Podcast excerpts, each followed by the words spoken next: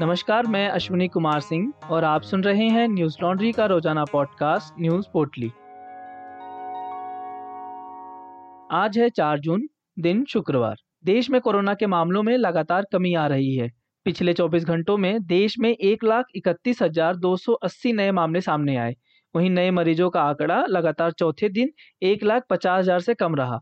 पिछले 24 घंटों में एक्टिव केसेस में सतहत्तर हज़ार दो सौ उनचालीस की कमी आई है। केंद्रीय स्वास्थ्य मंत्रालय की ताज़ा रिपोर्ट के मुताबिक, पिछले 24 घंटों में देश में अट्ठाईस लाख पचहत्तर हज़ार दो सौ छियासी कोरोना वैक्सीन लगाई गई हैं, जिसके साथ ही पूरे देश में कुल वैक्सीनेशन का आंकड़ा 22 करोड़ इकतालीस लाख नौ हज़ार चार सौ अड़तालीस हो गया है। हिमाचल प्रदेश, बिहार, उड़ीसा समेत पंद्रह राज्यों में लॉकडाउन की कड़ी पाबंदियाँ जारी हैं वहीं दिल्ली, राजस्थान, उत्तर प्रदेश, मध्य प्रदेश, हरियाणा एवं पंजाब सहित सत्रह राज्यों और केंद्र शासित प्रदेशों में कुछ छूट के साथ पाबंदियाँ लगी हुई हैं। वैक्सीन लगवाने से डर रहे लोगों के बीच जम्मू कश्मीर के बारामूला में 124 साल की महिला ने कोरोना वैक्सीन का पहला डोज लगवाया। आज प्रधानमंत्री नरेंद्र मोदी ने council of scientific and industrial research, CSR society meeting की अध्यक्षता की। पीएम मोदी वीडियो कॉन्फ्रेंसिंग के ज़रिए इस कार्यक्रम में शामिल हुए। इस दौरान उन्होंने अपने संबोधन में कहा कोट आज भारत एग्रीकल्चर से, एस्ट्रोनॉमी तक, डिजास्टर मैनेजमेंट से, डिफेंस टेक्नोलॉजी तक, वैक्सीन से, वर्चुअल रियलिटी तक, बायोटेक्नोलॉजी से लेकर, बैटरी टेक्नोलॉजी तक, हर दिशा में आत्मनिर्भर और सशक्त बनना चाहता है। कोरोना की संकट ने रफ्तार भले ही धीमी की है, लेकिन आज भी हमारा संकल्प है, आत्मनिर्भर भारत, सशक्त भारत। अनकोट पीएम मोदी ने इस दौरान कहा, हमारी संस्था ने देश को कितनी ही प्रतिभाएँ दी हैं। कितने ही वैज्ञानिक दिए हैं। शांति स्वरूप भटनागर जैसे महान वैज्ञानिक ने इस संस्था का नेतृत्व किया है। उन्होंने कहा, किसी भी देश में साइंस और टेक्नोलॉजी उतनी ही ऊंचाइयों को छूती हैं, जितना उसका बेहतर संबंध इंडस्ट्री और मार्केट से होता है। रिज़र्व बैंक ऑफ़ इंडिया ने तीन दिन की मॉनेटरी पॉलिसी कमेटी की मीटिंग में ब्याज दरों को बरकरार रखने का फैसला लिया है।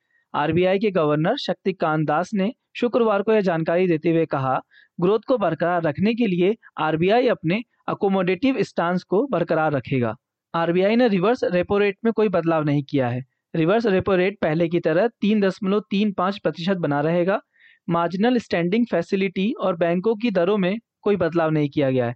यह भी पहले की तरह चार दशमलव दो पाँच प्रतिशत बनी रहेगी। आरबीआई गवर्नर ने कहा, कोर्ट महँगाई में हाल ही में आई कमी से थोड़ी गुंजाइश बनी है। विकास की गति हासिल करने के लिए पॉलिसी स्तर पर सभी पक्षों का समर्थन ज़रूरी है। सामान्य मानसून से इकोनॉमी रिकवरी में मदद मिलेगी। आरबीआई ने चालू वित्त वर्ष में इकोनॉमिक ग्रोथ के अनुमान को घटाकर नौ दशमलव पाँच प्रतिशत कर दिया है। इससे पहले आरबीआई ने दस दशमलव पाँच प्रतिशत ग्रोथ का अनुमान जताया था। आरबीआई ने वित्त वर्ष 2021-22 में खुदरा महँगाई दर पाँच दशमलव एक प्रतिशत रहने का अनुमान जताया है।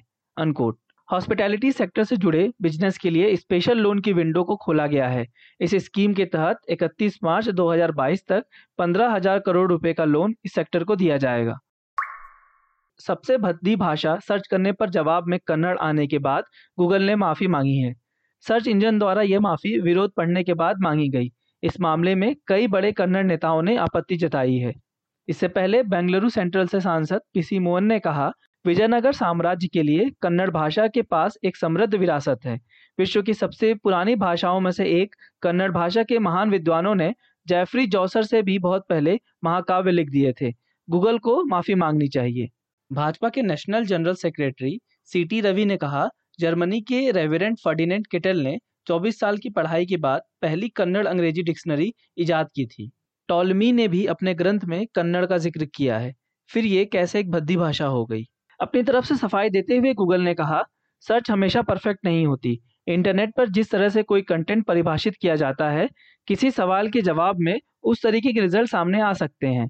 हम जानते हैं ये आइडियल नहीं, लेकिन अगर हमें कोई शिकायत दर्ज की जाती है तो हम उसे तुरंत सही कर देते हैं। हम अपने एल्गोरिदम को सही करने पर लगातार काम कर रहे हैं।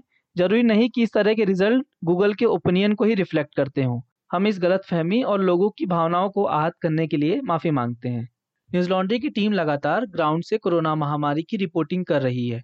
हमारे रिपोर्टर आकांक्षा कुमार और शिवांगी संसेना राजस्थान से और प्रतीक गोयल, दीक्षा मुंजाल और तनिष्का सोडी महाराष्ट्र से कोविड की रिपोर्टिंग कर रहे हैं। जमीनी हकीकत से रूबरू कराने वाली इस तरह की रिपोर्ट्स हम कर पाएँ, इसके लिए बहुत ज़रूरी है कि आप हमें सब्सक्राइब करें। हमें सब्सक्राइब करने के लिए आज ही हमारी नई Hindi website Hindi dot Newslaundry dot com पर जाएँ और सब्सक्राइब करें और गर्व से कहें, मेरे खर्च पर आज़ाद हैं खबरें।